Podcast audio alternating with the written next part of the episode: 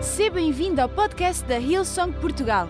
Preparamos esta mensagem para que sejas inspirado e levado à ação pelo poder transformador do Evangelho. Eu agora consigo ver. Nesta manhã eu queria falar sobre este assunto. Eu agora consigo ver, porque eu acredito que a maneira como nós vemos as coisas, a maneira como nós vemos a vida, determina aquilo que nós obtemos dela. Nós nunca vamos obter nada diferente do que a maneira como nós olhamos para as coisas. Se eu olhar para uma pessoa como um, inimigo, como um oponente, como um adversário, eu nunca vou retirar nada dessa pessoa, eu nunca vou obter nada dessa pessoa por causa da minha visão que eu tenho das coisas. A maneira como nós vemos a vida determina aquilo que nós recebemos dela. E o título da minha mensagem hoje é Eu agora consigo ver, porque a Bíblia está cheia de histórias acerca de cura de cegos. Cheia de história acerca de cura de cegos. E da importância que a visão ou a maneira como nós vemos a vida tem na construção da nossa vida. Em Marcos, no capítulo 10, talvez a história mais conhecida de um cego, o cego Bartimeu, Diz o seguinte, Marcos capítulo 10, versículo 46 a 52. Entretanto, chegaram a Jericó. Quando mais tarde deixavam a cidade, seguia grande multidão, e aconteceu que um pedinte cego chamado Bartimeu, filho de Timeu, estava sentado junto à estrada na altura em que Jesus passava. Quando Bartimeu soube que era Jesus de Nazaré, que vinha perto, começou a gritar: Jesus, filho do rei Davi, tem misericórdia de mim. Cala-te, diziam algumas pessoas. Mas ele gritava cada vez mais alto, sem se calar: Ó oh, filho de Davi, tem misericórdia de mim. Jesus, ouvindo, parou no meio da estrada e mandou: Digam-lhe que venha aqui. E chamaram: És um homem com sorte, vai que ele chamou-te. Bartimeu despiu a capa que trazia, atirou-a para um lado, pôs-se de pé de um salto e encaminhou-se na direção de Jesus. Que queres que eu te faça? perguntou Jesus. Mestre, eu quero ver. Está bem, a tua fé curou-te. E no mesmo instante, o cego começou a ver e foi atrás de Jesus pela estrada fora. Vocês sabem, nos tempos de Jesus, a cegueira era um problema comum. E, nomeadamente, a cegueira de nascença, que era fruto de infecções devido às condições de higiene dos partos, etc. Não era como, felizmente, nós temos agora as condições de esterilização, etc. Então, essas condições muitas vezes provocavam infecções que se refletiam em cegueiras permanentes desde nascença. E daí, muitas vezes, ah, na Bíblia relatar cego de nascença. Cego de nascença. Ou seja, não foi necessariamente nenhum problema no seu crescimento, foi um problema à nascença. E neste caso era um problema à nascença, ele era, ele era cego desde nascença.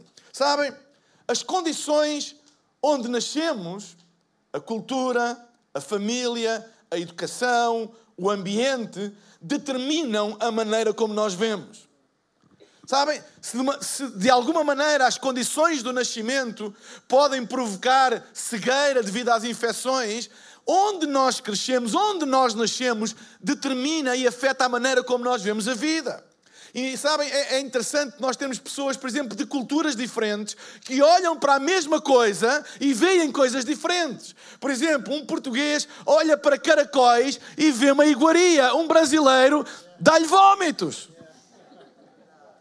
e olham para a mesma coisa. Porquê?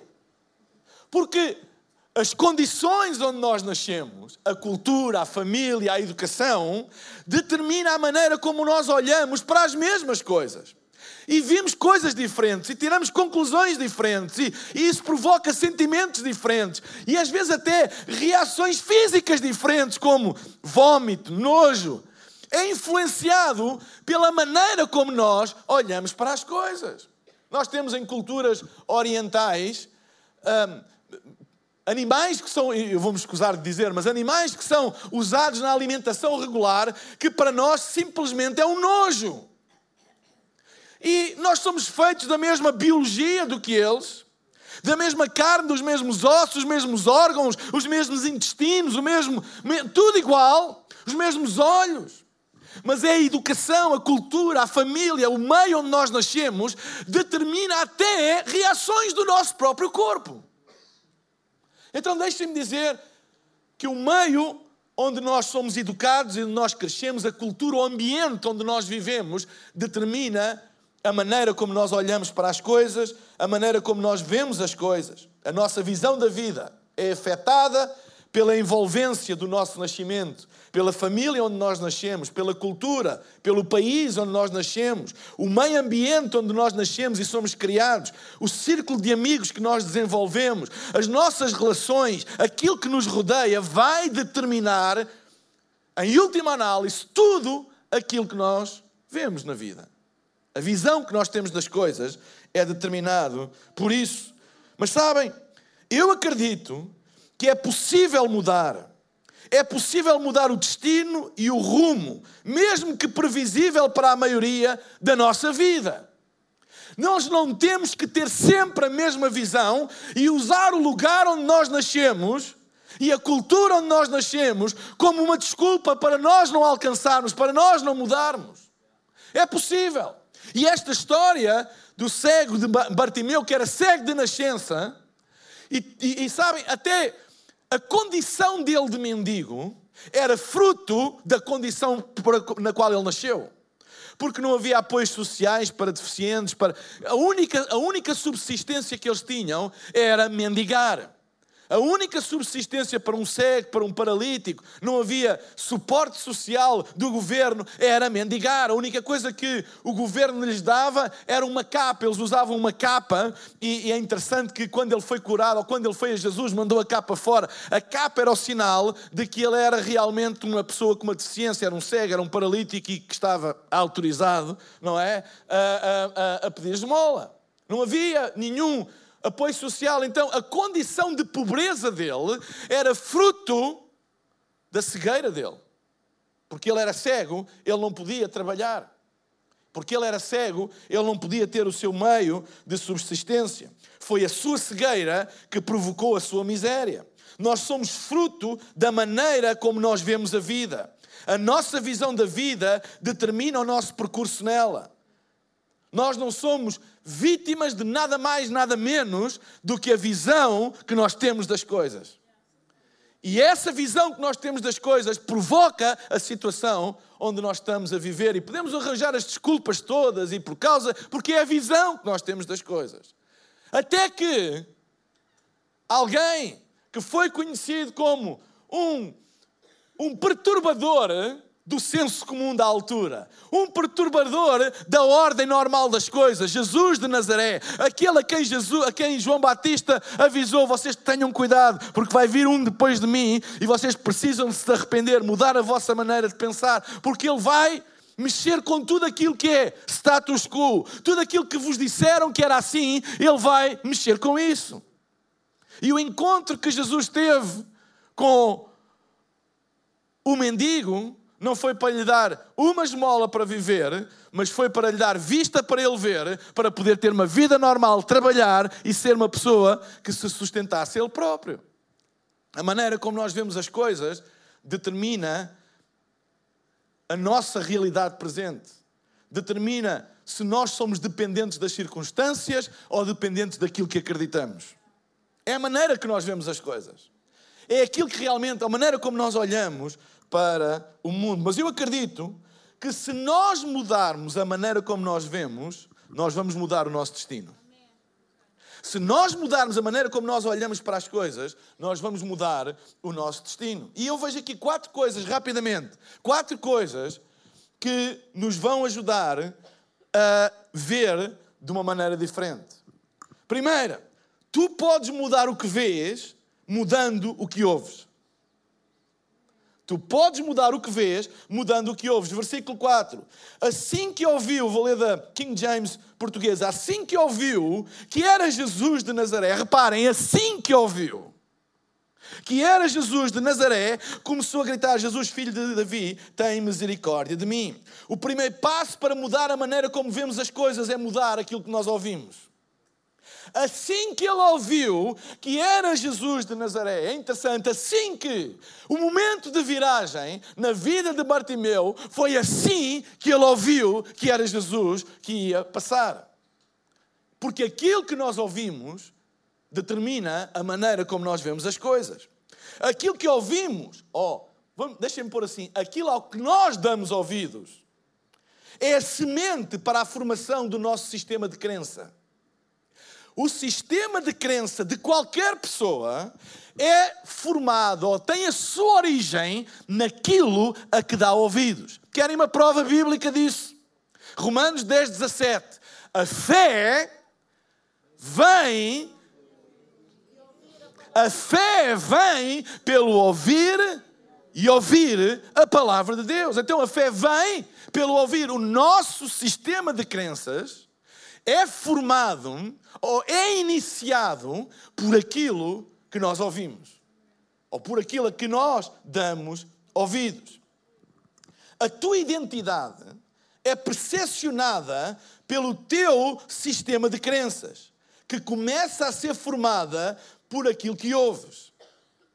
A nossa identidade é percepcionada pelo nosso sistema de crenças. O que é que tu acreditas que és?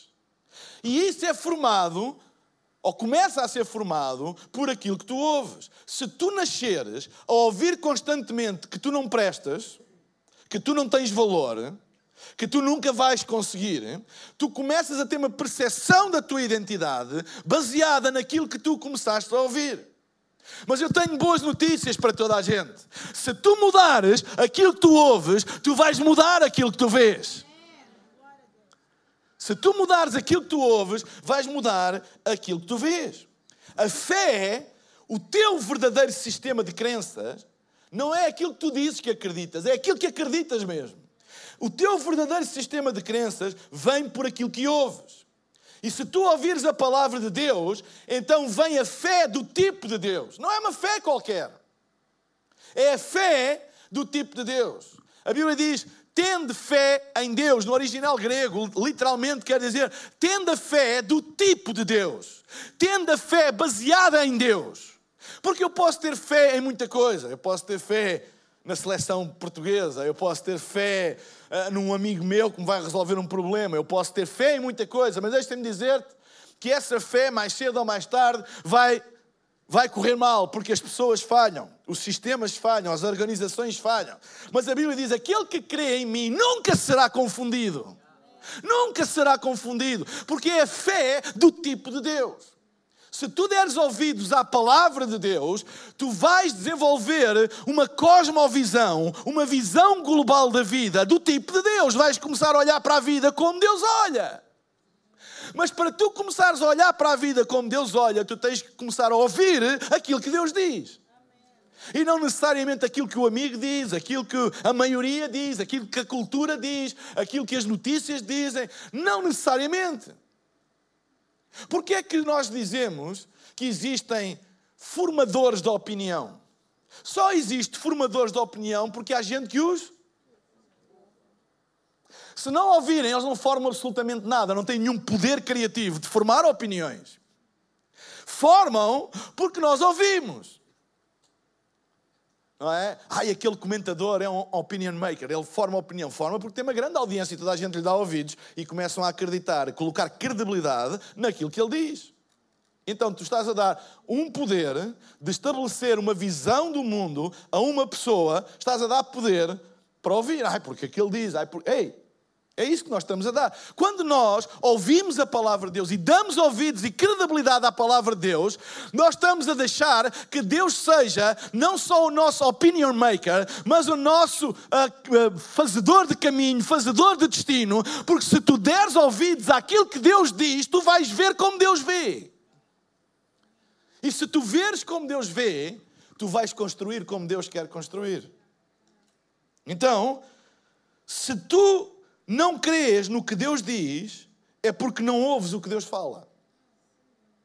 Se tu não crês no que Deus diz, é porque não ouves ou não dás ouvidos ao que Deus fala. Se dás ouvidos a lixo, a murmurações, a queixas, a desculpas, a etc., Tu estás a construir a tua cosmovisão, a tua visão global das coisas, não é? Baseada naquilo que tu estás a ouvir. Por exemplo, uma pessoa que só dá ouvidos a queixas e, e, e a críticas, tudo aquilo que ele vê é errado.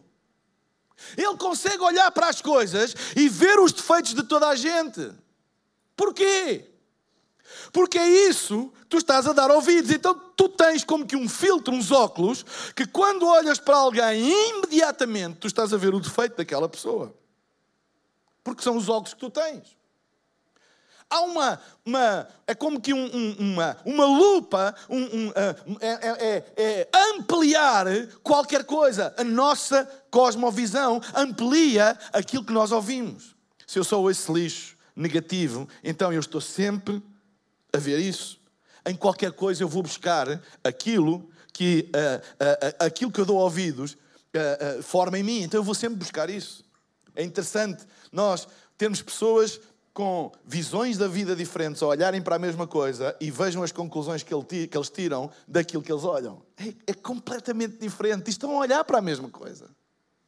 Então, isto só mostra que o resultado da tua vida não depende das coisas exteriores, mas das coisas interiores.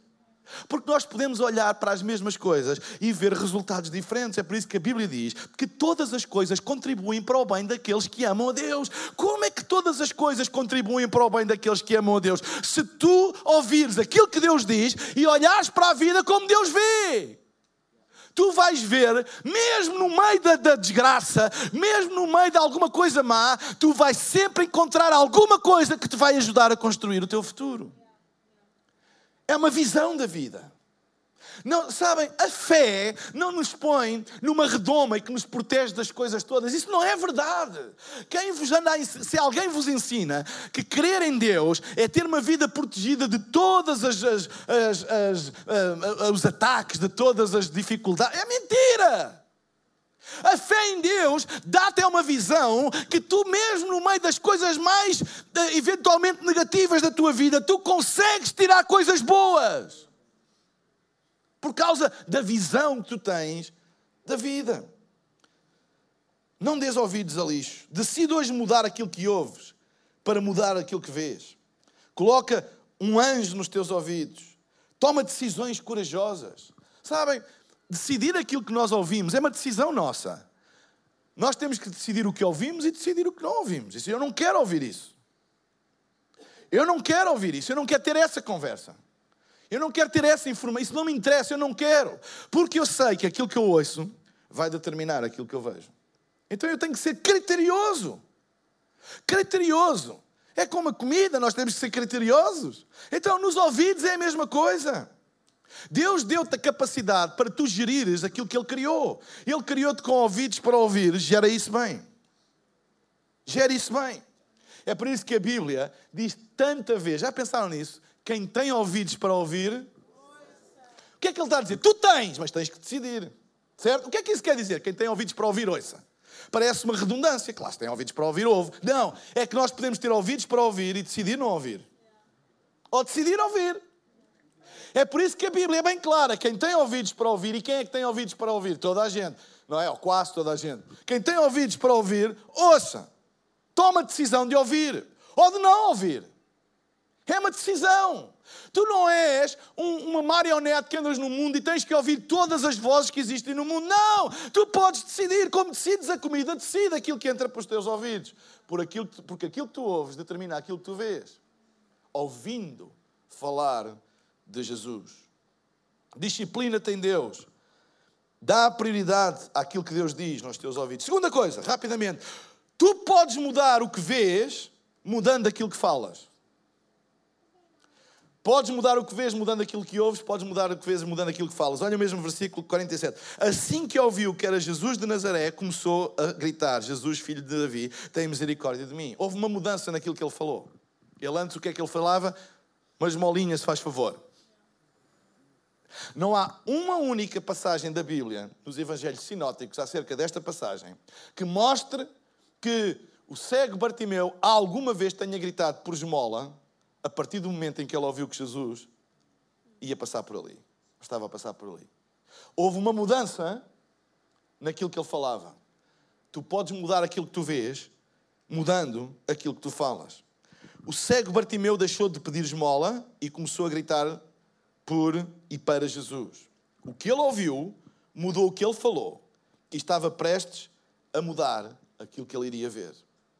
Para de falar sobre o que vês e começa a falar aquilo que tu vês. Eu vou repetir. Para, de falar sobre o que vês e começa a falar ao que tu vês. Falar sobre o que vês é descrever de acordo com a visão que tu tens das coisas. É uma descrição. Então, nós podemos olhar para a mesma coisa e descrever coisas diferentes por causa da visão que nós temos. Isso chama-se falar acerca do que vemos. Mas falar para o que vemos é falar do coração para aquilo que está à nossa volta. É falar do nosso sistema de crenças para aquilo que está à nossa volta. E isso é uma característica divina. Gênesis capítulo 1, versículo 1 a 3 diz: No princípio criou Deus os céus e a terra. E a terra era sem forma, vazia e havia trevas sobre a face do abismo. Isto era o que a terra era. Está lá escrito. E a terra era sem forma, vazia, e havia trevas sobre a face do abismo. Versículo 3. E disse Deus: Ai, que coisa horrível! olha para este vazio. Anjos, já viram as trevas sobre a terra? Ai, que desgraça que há para aqui. E disse Deus: haja luz. Deus não falou acerca daquilo que estava a ver, Deus falou para aquilo que ele estava a ver. Se eu falar de acordo com aquilo que eu creio, eu vou mudar aquilo que eu vejo. E disse Deus: haja luz, e houve luz. Sabem? Quando tu mudas o que falas, tu acabas por mudar aquilo que vês. Quando falas o que vês, não há mudança no que vês, mas quando falas o que crês, há mudança no que vês. Eu vou repetir. Quando tu falas o que vês, não há mudança no que vês, mas quando falas o que crês, há mudança naquilo que vês. A isto a Bíblia chama, há uma palavra bíblica muito usada na Bíblia para isto, profético.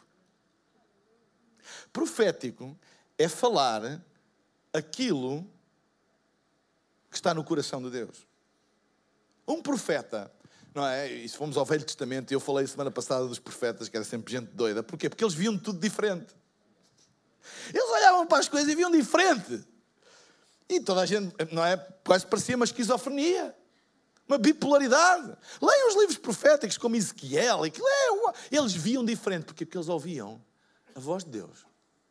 Eles começavam a ouvir a, a voz de Deus e isso começou a mudar a maneira como eles viam as coisas. Ao lado das pessoas que não estavam a ouvir o que eles ouviram, aquilo era estranhíssimo. Como é que tu podes dizer uma coisa dessas? Porque eles não estavam a ouvir o que eles estavam a ouvir. E então eles começaram por isso é que são profetas. Eles não são profetas porque ouviam, eles são profetas porque falavam. Ser profeta não é ouvir a voz de Deus, ser profeta é ter a coragem de falar a voz de Deus, mesmo quando aquilo que tu ouves não faz sentido nenhum, à luz daquilo que estás a ver. Não faz sentido nenhum. É por isso que os profetas eram muitas vezes, não é? Como é que estás a falar uma coisa dessas, mas a realidade é outra. O que é a realidade? Alguém consegue definir o que é a realidade? A realidade é aquilo que tu vês. Essa é a realidade. Para Deus, a realidade é aquilo que Ele vê. Não é aquilo que tu vês. Tu podes dizer, eu não presto para nada, e Deus discorda de ti. Porquê? Porque aquilo que Ele vê em ti é muito maior do que aquilo que tu consegues ver em ti. E para Ele isso é uma realidade. A realidade de Deus não é um conjunto de factos. A realidade de Deus é aquilo que Ele crê.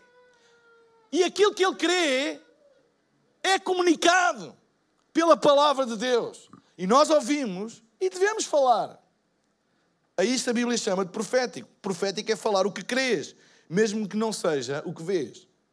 Alguém está a apanhar o que eu estou a dizer? É isso que é ser profético. Não é ser maluco, parece, mas não é. Eu dizia, não, porque eu tenho um sistema de crenças baseado numa cosmovisão divina. Eu tenho a coragem de falar, mesmo diferente do que aquilo que eu eventualmente estou a ver. Não é fruto de uma alucinação, é fruto de um sistema de crenças baseado na palavra de Deus. E é essa capacidade de falar aquilo que tu ouves de Deus que traz mudança à vida. É isso que a Bíblia chama de profético, traz mudança à vida. Se apenas falas o que tu vês, tu vais perpetuar o teu presente. Tu estás a lançar sementes de estagnação no teu futuro, nada mais, nada menos do que isso. Se tu só falas o que vês, tu estás a perpetuar o teu presente. Mas se tu começas a lançar na tua vida sementes daquilo que tu não vês, tu estás a gerar mudança. Se mudares o que falas, vais acabar por mudar aquilo que vês. Filho de Davi, tem misericórdia de mim. Não mais pedir esmola. Não mais dá uma esmola ao ceguinho. Não, filho de Davi, tem misericórdia de mim. Terceira coisa, tu podes mudar aquilo que vês, persistindo naquilo que crês e naquilo que confessas. Cala-te, diziam-lhe algumas pessoas. Mas ele gritava cada vez mais alto, sem se calar: Ó oh, filho de Davi, tem misericórdia de mim. Jesus, ouvindo, parou no meio da estrada e mandou chamar: Digam-lhe que venha aqui. E chamaram. E os mesmos que disseram cala-te, agora és um homem de sorte. Ganda sorte que tu tens, hã? Isto não foi, isto foi fruto de sorte. Não houve mudança nenhuma em ti. Não foi por... grande sorte. Os mesmos. Se nós queremos mudar a maneira como nós vemos as coisas, nós temos que ser persistentes. Persistência é um valor fundamental para a mudança. É um valor fundamental para a mudança. Porquê? Porque a vida vai testar, vai testar tudo aquilo que tu dizes querer. Toda a mudança será testada. Deixa-me dizer que há uma diferença entre mudança e cosmética. Cosmética desaparece com o tempo, certo? Não é? Você diz, uau, tão bonito. Deixa eu ver de manhã, quando acorda. Tira o Photoshop das, das fotos. Cosmética. Não é? Disfarça. Não é mudança, é cosmética. Mas há uma coisa que a cosmética não resiste. É o, é o tempo. Não é? Vai-se vai embora, inevitavelmente. Tem que ser retocado, não é? Pois é que as senhoras às vezes, e os homens também, ai, vou retocar a minha maquilhagem. Porquê? O que é que isso quer dizer? Já se está a notar aqui um bocadinho a ruga e não sei o quê, vou, vou, vou retocar. A diferença entre mudança e cosmética é, ou chama-se, duração. É que a mudança, o tempo, não vai mudar absolutamente. Está lá! Baixa sol, chuva, está lá. A cosmética não. A cosmética precisa de uma certa condições. A duração vai determinar a diferença entre cosmética e mudança. Mas deixa-me dizer uma coisa: cristianismo não tem nada a ver com cosmética.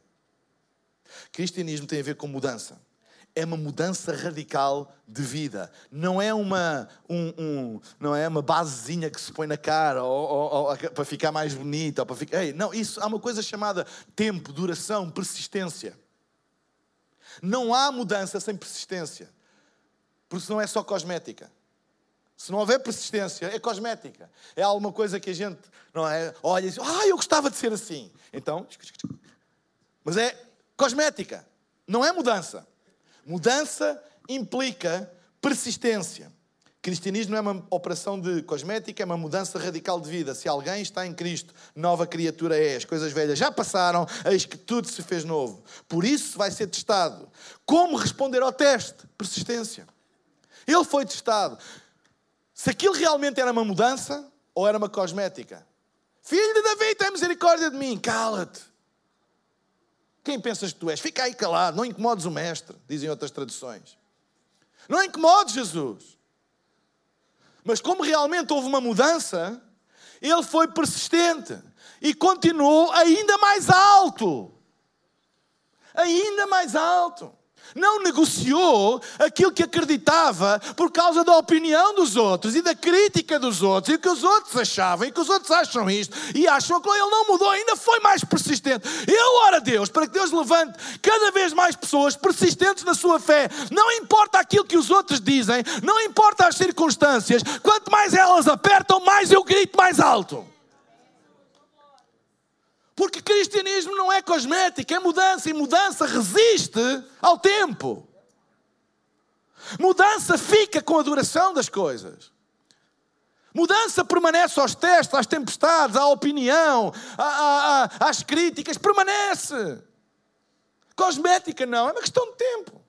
Claro que há cosméticas que duram mais que outras, mas é uma questão de tempo até a cosmética ir embora. É por isso que João capítulo 15, versículo 17, diz: Se permaneceres em mim e as minhas palavras permanecerem em vós, Pedireis o que desejares e vos será concedido. Ou seja, os desejos do nosso coração, aquilo que Deus colocou em nós, isso vai acontecer se nós permanecermos nele e deixarmos ele permanecer em nós. Permanecer, duração, persistência, permanecer, duração. Não diz, se tu tiveres uma visão minha, vai tudo acontecer. Não, se tu permaneceres. Permanecer. Pedireis tudo aquilo que desejares e vos será concedido. O cego alcançou o que desejava, ver, porque foi persistente. Teve gente contra, que depois ficou a favor. Deixa-me dizer-te uma coisa: não te guias pela opinião das pessoas. Porque faz parte da natureza humana, de acordo com aquilo que veem, darem uma opinião. E não necessariamente de acordo com a visão que Deus tem das coisas. É por isso que as pessoas mudam. Mas também não fiques escandalizado se alguém que antes te criticava agora te apoia. Olha, encara isso como parte da natureza humana. Sabem? Vezes há pessoas assim, aquela pessoa disse-me tanto mal de ti e tu agora dás-lhe a mão. Então qual é o problema? Porque a única coisa que a pessoa, quando se calhar criticou, a única coisa que ela conseguia ver era de acordo com a visão que ela tinha das coisas. E agora alguma coisa mudou, a vida lhe ensinou, sei lá, e agora mudou as coisas e vê de outra maneira. Então celebra isso e diz: Olha, bem-vindo. Não é? O que é que tu queres agora?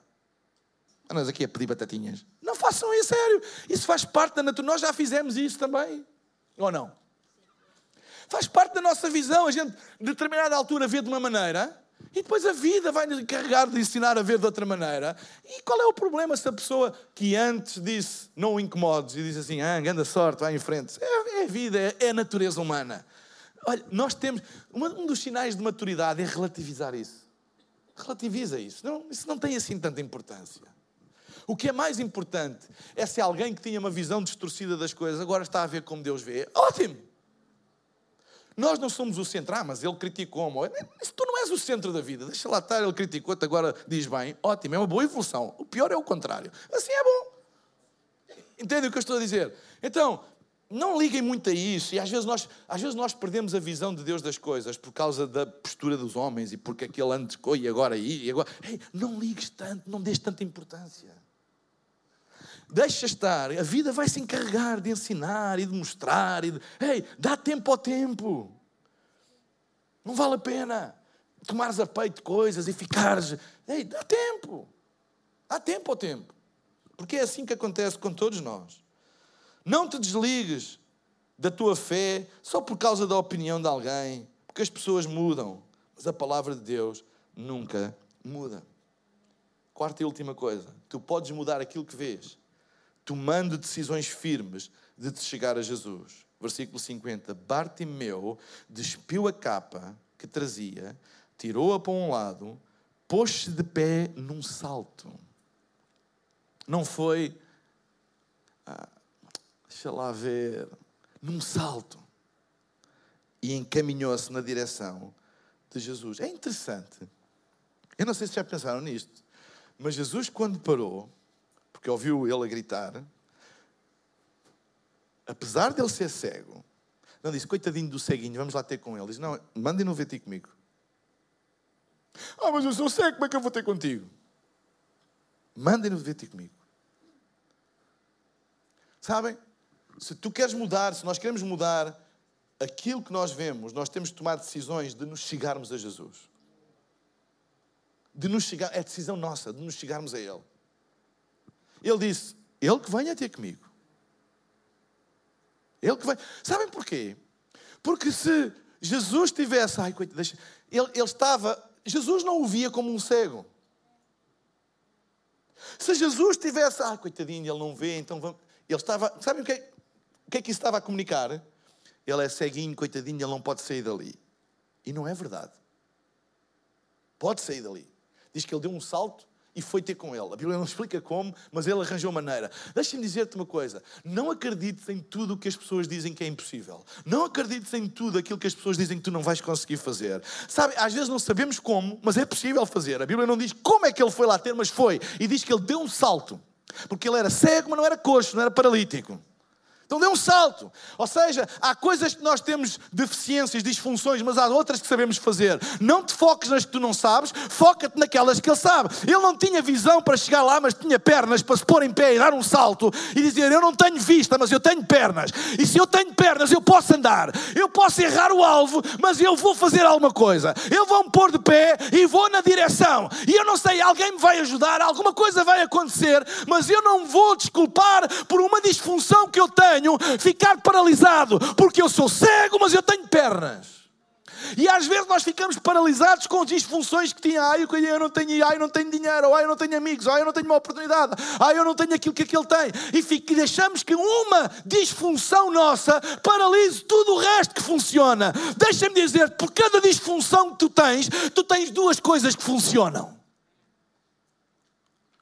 Por cada coisa que tu reconheces em ti como uma disfunção, tu tens outras que são potencial. Não te foques nas tuas disfunções, foca-te naquilo que tu és capaz de fazer. Tu talvez não tenhas o suficiente para fazer mil, mas tens para fazer dez. Foca-te naquilo que tu és capaz de fazer. Nós nunca vamos mudar a maneira de olhar para a vida enquanto estivermos focados nas nossas disfunções e naquilo que nós não somos capazes de fazer. E isto é uma mentalidade, faz parte muitas vezes de uma cultura onde nós nascemos, sempre focados naquilo que nós não somos capazes de fazer. Ah, em Portugal é impossível. Ah, eu nunca vou conseguir. Na família onde eu nasci, isso nunca foi possível. Sabem, no bairro onde eu nasci, isso não vai acontecer. Ou seja, nós focamos nas nossas disfunções e esquecemos que há muita coisa em nós que nós podemos usar. E é isso que Deus nos quer ajudar: é nós olharmos para aquilo que somos capazes de fazer e usar isso. Esquece lá o que tu não és capaz de fazer, foca-te naquilo que tu és capaz de fazer e tu vais ver como a visão da vida vai mudar e Deus vai te levar aonde tu nunca pensaste ser possível ir. Não te foques nas tuas disfunções. Eu vou chamar a banda para subir. Toma hoje uma decisão de te chegares a Jesus e não para longe deles. Se tu queres ver uma coisa, mas decides te afastar dela, estás a hipotecar o teu futuro. Não deixe que nada na vida te afaste de Deus. Muitas pessoas me perguntam, pastor, qual é a decisão certa? Eu tenho que tomar uma decisão na minha vida. Qual é a decisão certa? Eu tenho más notícias e boas notícias para vocês. Má notícia: eu não sou bruxo. Eu não sei. Não faço ideia. Não faço ideia. Eu não sou Deus, eu não sou. Sei lá. Ai, pastor, acha que esta miúda é a pessoa certa para mim? Acha que este rapaz é a pessoa. Não faço ideia. Acha que este é o emprego certo? Acha... Não faço ideia. Mas há uma coisa que eu te posso dizer com toda a garantia. Eu não sei se essa não é, mas uma coisa eu sei: que a vontade de Deus é que, seja qual for a decisão que tu tomes, que ela te leve para mais perto de Jesus e não para mais longe. Essa eu sei. Então, se namorares com um rapaz ou uma rapariga, te levar a chegar mais perto de Jesus, eventualmente é a pessoa certa. Se te levar para mais longe de Jesus, é de certeza a pessoa errada. Se tu aplicares este princípio em todas as coisas na tua vida, é bem mais fácil tomar decisões. As coisas de Deus são simples. Deus não tem um, cenas escondidas e tipo adivinhas, como não é aqueles enigmas do Indiana Jones, como chegar lá e tens que pensar muito e Deus faz assim um jogo. Não, Deus é simples. Muito simples. As coisas de Deus são mais simples do que aquilo que nós pensamos. Pergunta única. Essa decisão leva-te para mais perto ou para mais longe de Deus. E não faças, não faças, como é que eu ia dizer? Jogadas. Ah, porque não sei o quê. Ei, ser honesto. Se tu fores honesto, tu vais encontrar a resposta. Porque é simples. Tudo aquilo que é honesto, Deus revela-se. É simples. Se tu puseres este princípio na vida, é tão mais fácil nós tomarmos decisões. O problema é que nós tentamos adivinhar as consequências delas, os benefícios e da visão que nós temos no presente das coisas, que é uma armadilha. Porque tu não controlas o futuro. Confia em Deus. Se me levar para mais perto de Deus, eu tenho certeza que no futuro vai ser bom. Até pode parecer mal agora, mas no futuro vai ser bom. Se me afastar de Deus, até pode-me saber bem agora, mas depois vem uma fatura que eu não tenho dinheiro para pagar. Essa é a realidade. Há coisas, há decisões que sabem bem na altura, parecem bem na altura, mas depois, quando vem a fatura das decisões, nós não temos como pagar. Ficamos com a vida encalacrada, toda enrolada. É tão bem, bem mais simples se nós colocarmos este princípio. Leva-me para mais perto ou leva-me para mais longe. Simples. E foi por isso que Jesus disse: tragam-no aqui.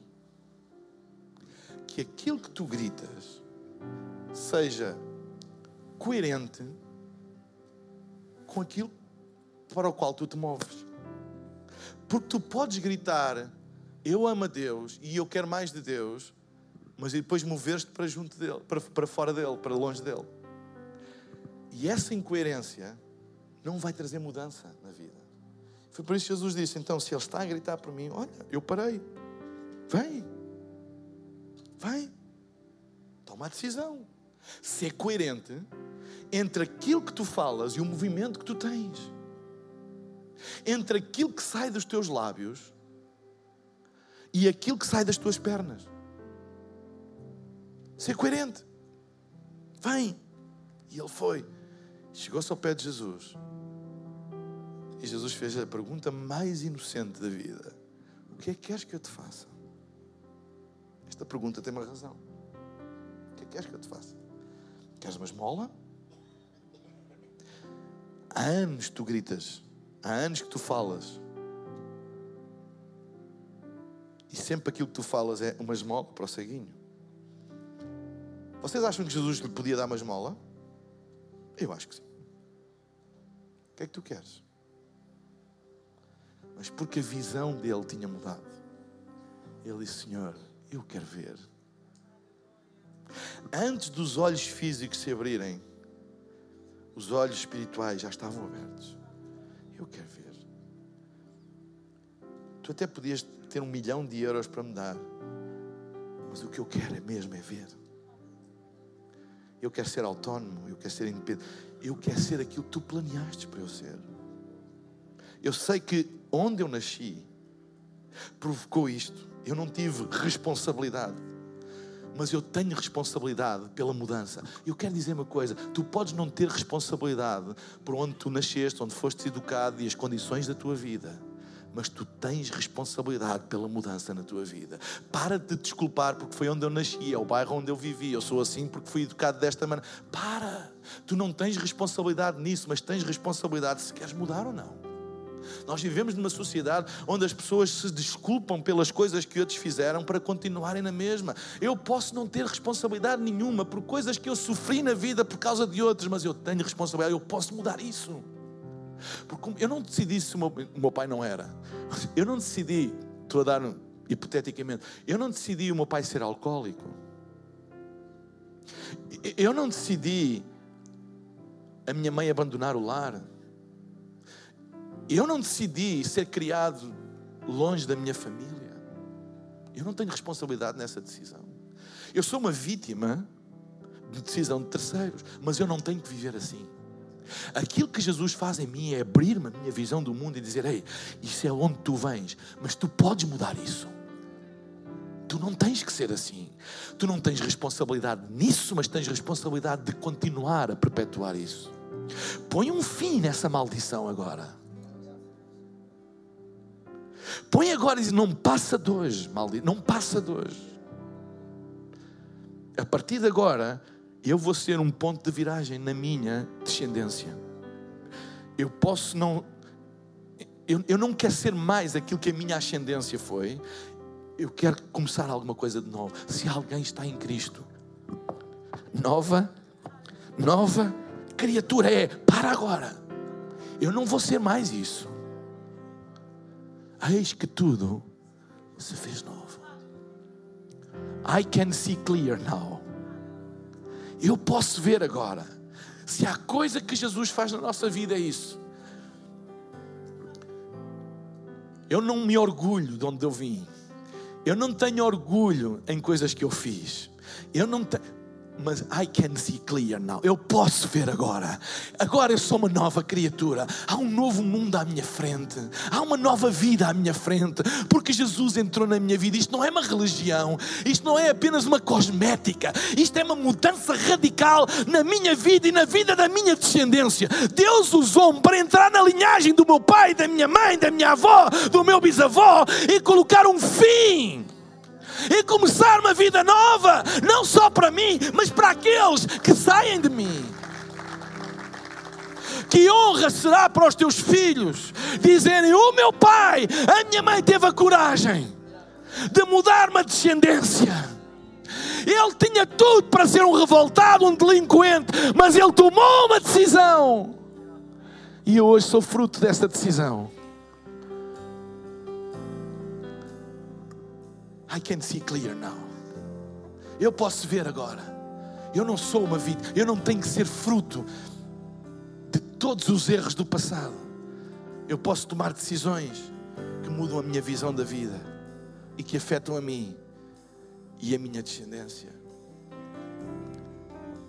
Não é por acaso que a Bíblia fala que as decisões dos homens afetam até a segunda e terceira geração?